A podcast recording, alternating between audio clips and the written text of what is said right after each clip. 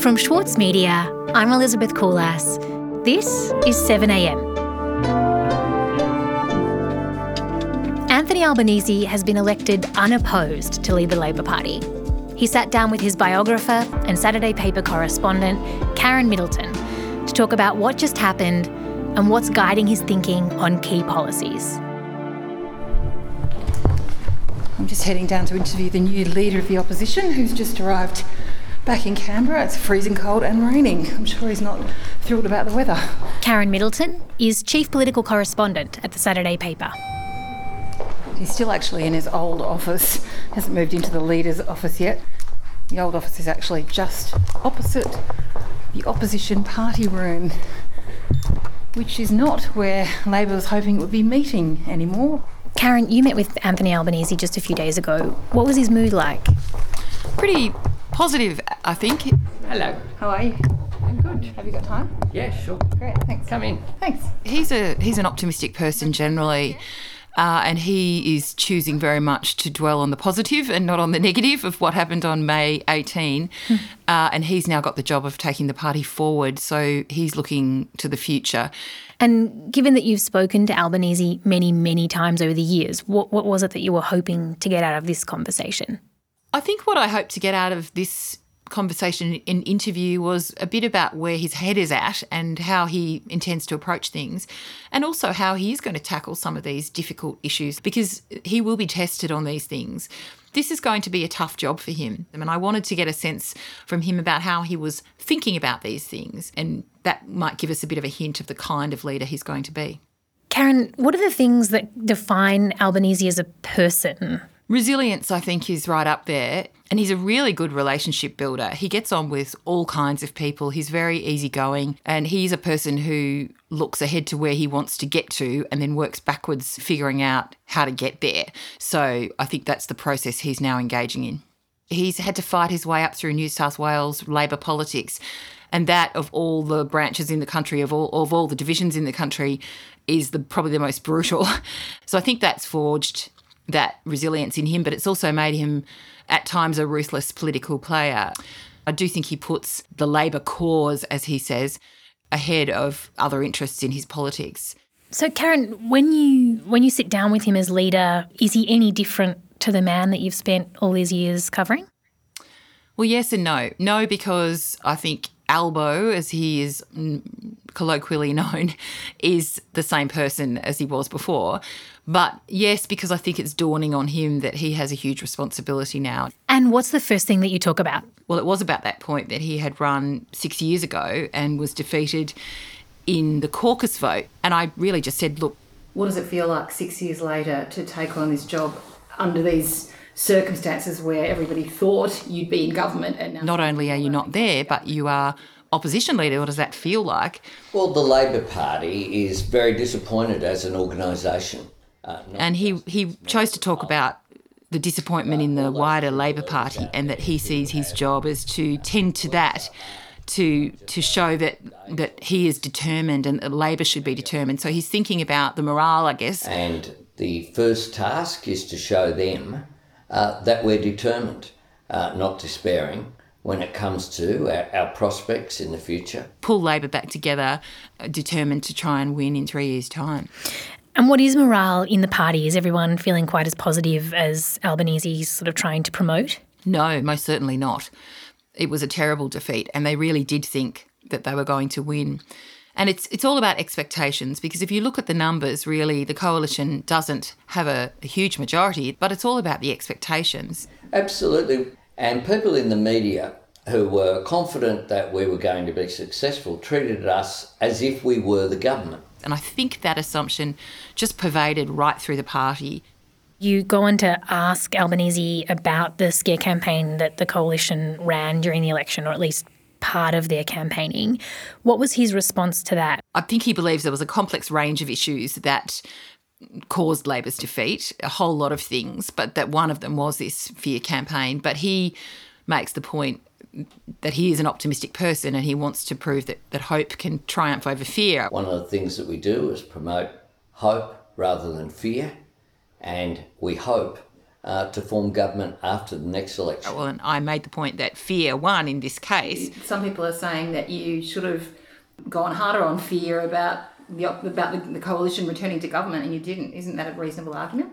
Well, I, I think. And he said, well, yeah, but you have to be positive, and that Labor's job is to be positive. He talks about needing to change society, to redistribute economic and social power and wealth. They're always going to have to be uh, more positive. It, it's what we do, it's who we are. But I think his view is that they just didn't execute those policies well. They didn't take the feedback properly from people on the ground who said that the redistributive policies were too one sided and that didn't have enough to offer people who wanted to better themselves financially. When you speak last week, he's just come back from Queensland. What did he experience on that trip? Well, he went to Longman, which was this, one of the seats that Labor lost, to sit down and talk to people, people who voted against Labor who might otherwise have been thinking about voting for Labor and find out why they did that. What, what I learnt was one, that, that people were disappointed, but, but also a range of people talked to me very directly about why they didn't vote Labor. One person who didn't vote Labor who received $1,200 a year on franking uh, credits. I use that for Christmas presents. I use it for that very expensive festive season. It's important to me. I'm not a rich person. Please don't suggest that I am. Someone else was a small business person making outdoor street furniture. Uh, he employs 25 people. He's talked about a small businessman who he says told him that Labor behaved like he was a rich person and he felt that the kind of language that was used, that envy politics language, was excluding him and, and condemning him. And that we weren't uh, respecting him uh, enough. He got a bit of a message about particularly that policy, but also the general language and attitude, which went back to that aspirational point that people just felt that Labor wasn't speaking to them with respect. And that's a word he's now been using quite a lot. Albanese is now talking very much about the need to acknowledge that people are entitled to want to do better in life and it's not a, a dirty word or a bad thing to do that. So that's indirectly really criticising the whole politics of envy campaign that Labor rested its case on. That concern about franking credits, about this kind of general rhetoric of redistribution of wealth that was upsetting to some part of the electorate, that's a concern that carried throughout the election. Was it something that was fed through the party during the campaign, or did Albanese raise it himself? Well, I asked him about this because you know, it's, it's all very well to be what the Americans like to call the Monday morning quarterback who can look back and say, oh, this is where we went wrong. And we're all engaged in, in that process, those of us watching politics and those of them who are involved in it. So he is looking back at what went wrong. And I did ask him, did you raise it yourself? Did you have concerns there, about it? There were concerns about it which is one of uh, the lessons is to listen to the feedback from all of the members of the caucus who have a role. He didn't directly say to me that he took responsibility for this, but later he did say that publicly that he accepts responsibility as a member of the executive. So he's obviously decided that's an important message to send. But he did say there was feedback coming back. He, he quite pointedly didn't say exactly who gave the feedback. So he ducked my question about whether it was him or not. But he said there was feedback coming back, that there was concern on the ground about the general messaging and the nature of some of the policies and how it would affect people. But he's implying, if not saying directly, that it wasn't taken on board. It was ignored and certainly wasn't acted on. And what did you ask him about next? The next thing I asked him was about Bill Shorten and the difficulty he faces in having a disappointed well, a crushed former leader still in his parliamentary ranks and how he would manage that. Because when you look at history, disappointed former leaders have made some trouble for their new leaders on both sides of politics over the past decade. It's not an, ideal situation. And he spoke in uh, some detail about the good relationship he has with Bill Shorten. Uh, he has said that he will support my leadership and be constructive, and I'm confident that he'll do just that. I have a good relationship with Bill. Uh, the truth is that we had a lot of engagement over the last six years. We actually got to know each other pretty well, and so we like each other. Now, I, it, it's important for him to be saying that publicly, but I do think there has been tension behind the scenes between Shorten and Albanese. Um, Shorten saw Albanese as a consistent and persistent rival. There is still some stress and tension. Albanese is going to have to be very conscious of the personal impact that this loss will have had on Bill Shorten and the need to to keep him close and to respect him, that word again, as a former leader. And that may be the best way for him to avoid any unhappiness and unrest from either Bill Shorten or the people who supported him. We'll be right back. As a 7am listener, you're already familiar with many of the journalists who work for the Saturday paper. For a limited time, subscribe to Australia's leading independent news source, the Saturday paper, and you'll receive the Saturday paper's stainless steel coffee cup, made in collaboration with Fresco, for free. Subscribe from just $2.10 a week. Simply visit thesaturdaypaper.com.au forward slash offer. As a 7am listener, you value the story behind the headlines. That's why you should read Post, a free daily newsletter bringing you the top five news stories of the day, summarising each of their key points. Sign up today at thesaturdaypaper.com.au slash newsletters. Karen, you sit down with Anthony Albanese a, a few days ago. You were taking the mood, but you also had a chance to get into policy, a kind of more detailed policy discussion with him. Was he ready to elaborate? Well, a little bit. I asked him about a few key policy issues that have been controversial for Labor and that might be difficult for him as a leader who comes from the left. Are we starting from scratch with that? Well, every, all policies, um, when you lose an election, as we did, uh, what we don't do is uh, start off with the existing policies. What we do is start off with our values.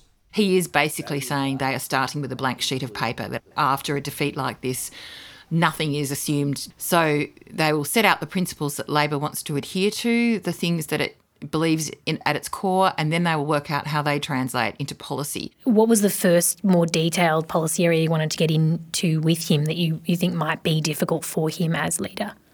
Well, the first policy issue I asked him about was offshore detention and the whole issue of asylum seekers. This has been problematic for Labor for a long time. When Labor took government in 2007, it eased the tough offshore processing to border protection that the coalition government had had, and there was an influx of people arriving in Australia by boat. The detention centres filled up, people drowned at sea, which was a terrible thing. And it, the Labor Party generally acknowledges, or the leadership does, that that was a bad, a bad situation. Well, the policy that we took to the election was, I think, a coherent policy. It was one that uh, maintained uh, many of the measures that the government has put in place. So even Albanese, who is from the party's left and has always opposed offshore processing historically, is now saying he's changed his mind. He believes that the offshore processing system has to remain in place, but he obviously wants a more compassionate attitude to the people who are being held in detention. Uh, the objective should be uh, to stop people uh, coming in a way uh, which then they end up in, in offshore detention. Uh, what do Albanese's public statements now on this mean for the hopes of the left faction of the Labor Party on offshore detention policy? Well, he's a pragmatist. He's not an ideologue. And so the way he sees factions these days is is organisational rather than ideological because he views them as a vehicle to attain power and influence in order to make change. So it's a bit unclear if he maintains authority over the party, if he keeps the confidence of his colleagues, then they won't be pushing back on things like this if they believe it's going to destabilise and undermine him. And where did you go next? The next thing I asked him about was bipartisanship because he's talking about bipartisanship a lot and saying that people are really sick of the partisan conflict, that they have conflict fatigue, and he wants to address that. I've been consistent about uh, talking about conflict fatigue. I get it wherever I go and I talk to people. They are sick of seeing people yell at each other. And I just made the point to him that that's all very well, but we've seen bipartisanship fail spectacularly in recent times. Right, on major policy issues, climate policy is probably the biggest. What did Albanese have to say about, about Labor's climate policy? Only that climate change is real, that the science is in, and that Labor will not be shifting its beliefs about that. Uh, and that it will be working to achieve action on climate change, preferably, he says, with the government rather than against the government. The science is in, climate change is real. The government has an opportunity to reset, and they should do so. It frankly is in the interests of the national economy for that to happen. Uh, climate change is real and we need to act on the science. It hasn't been addressed in Australia adequately for the last decade. But there's certainly going to be a question about the level of their targets and the nuts and bolts and what mechanisms they might choose. So I think that's all up for debate again now, but the general principles remain. And what about Adani? Where was Albanese's head on that? Well, he still isn't giving a, a, straight answer really on what his position is on the Adani mine, and this has been a really difficult issue for Labor. And the way that Albanese is responding to it is saying, look, government has made the decisions about this mine. The, the people shouldn't pretend that we can take a position and somehow have an influence over this. We're out of the game now. It's a, it's a government decision now. So that's the process. There won't be a vote in the National Parliament about the Adani coal mine. And people not need to stop pretending that there will be. But people expect because, you to take a position be, Because there won't be.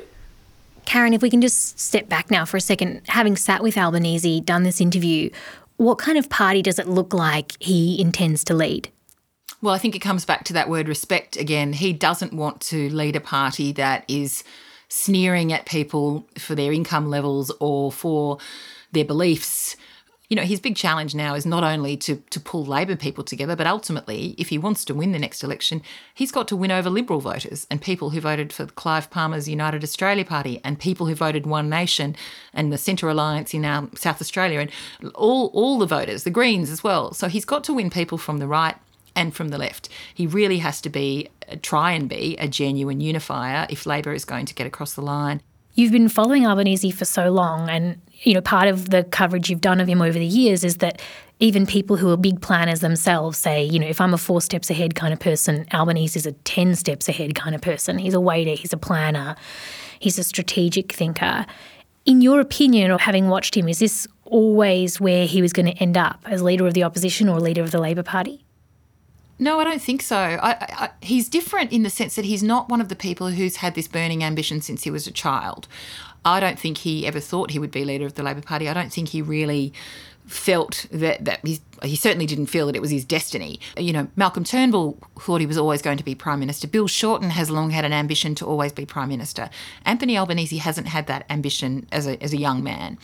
But I think after the 2013 contest with Bill Shorten, having lost it in the way that he did and having discovered that he had strong support in the wider party, I think that made him more determined. So while he does have now the lofty ambitions about making change and the Labor cause and all of that, I do think it became a little bit more personal for him in recent years, and that has also driven him on a little bit. Karen, you said that you think you know, in Albanese's mind, this wasn't necessarily part of his destiny. Nonetheless, he is now here. What happens next for him?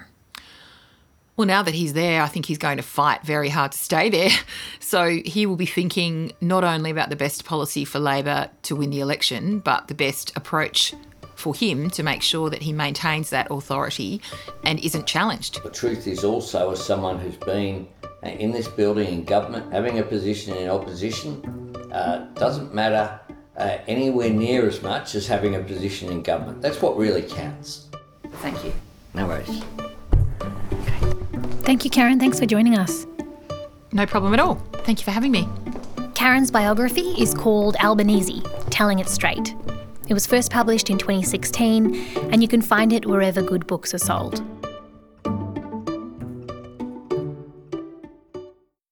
For Sloane Crosley, writing about the loss of a friend may not have provided catharsis, but it did allow for the possibility of a better ending. Like you have this amazing meal that's this friendship, and then you have a really, really, really, really bad dessert with shards of glass in it. And then like the book is like, you know, those little chunks of chocolate that come with the bill.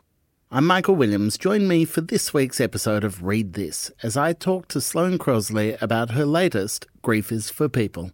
Listen wherever you get your podcasts. Elsewhere in the news, Anthony Albanese has announced his shadow cabinet. Bill Shorten has been made Shadow Minister for the NDIS. Jim Chalmers has been made Shadow Treasurer. Richard Marles is Deputy Leader. And Kristina Keneally has been given Home Affairs. This is 7am. I'm Elizabeth Koolass. See you Tuesday.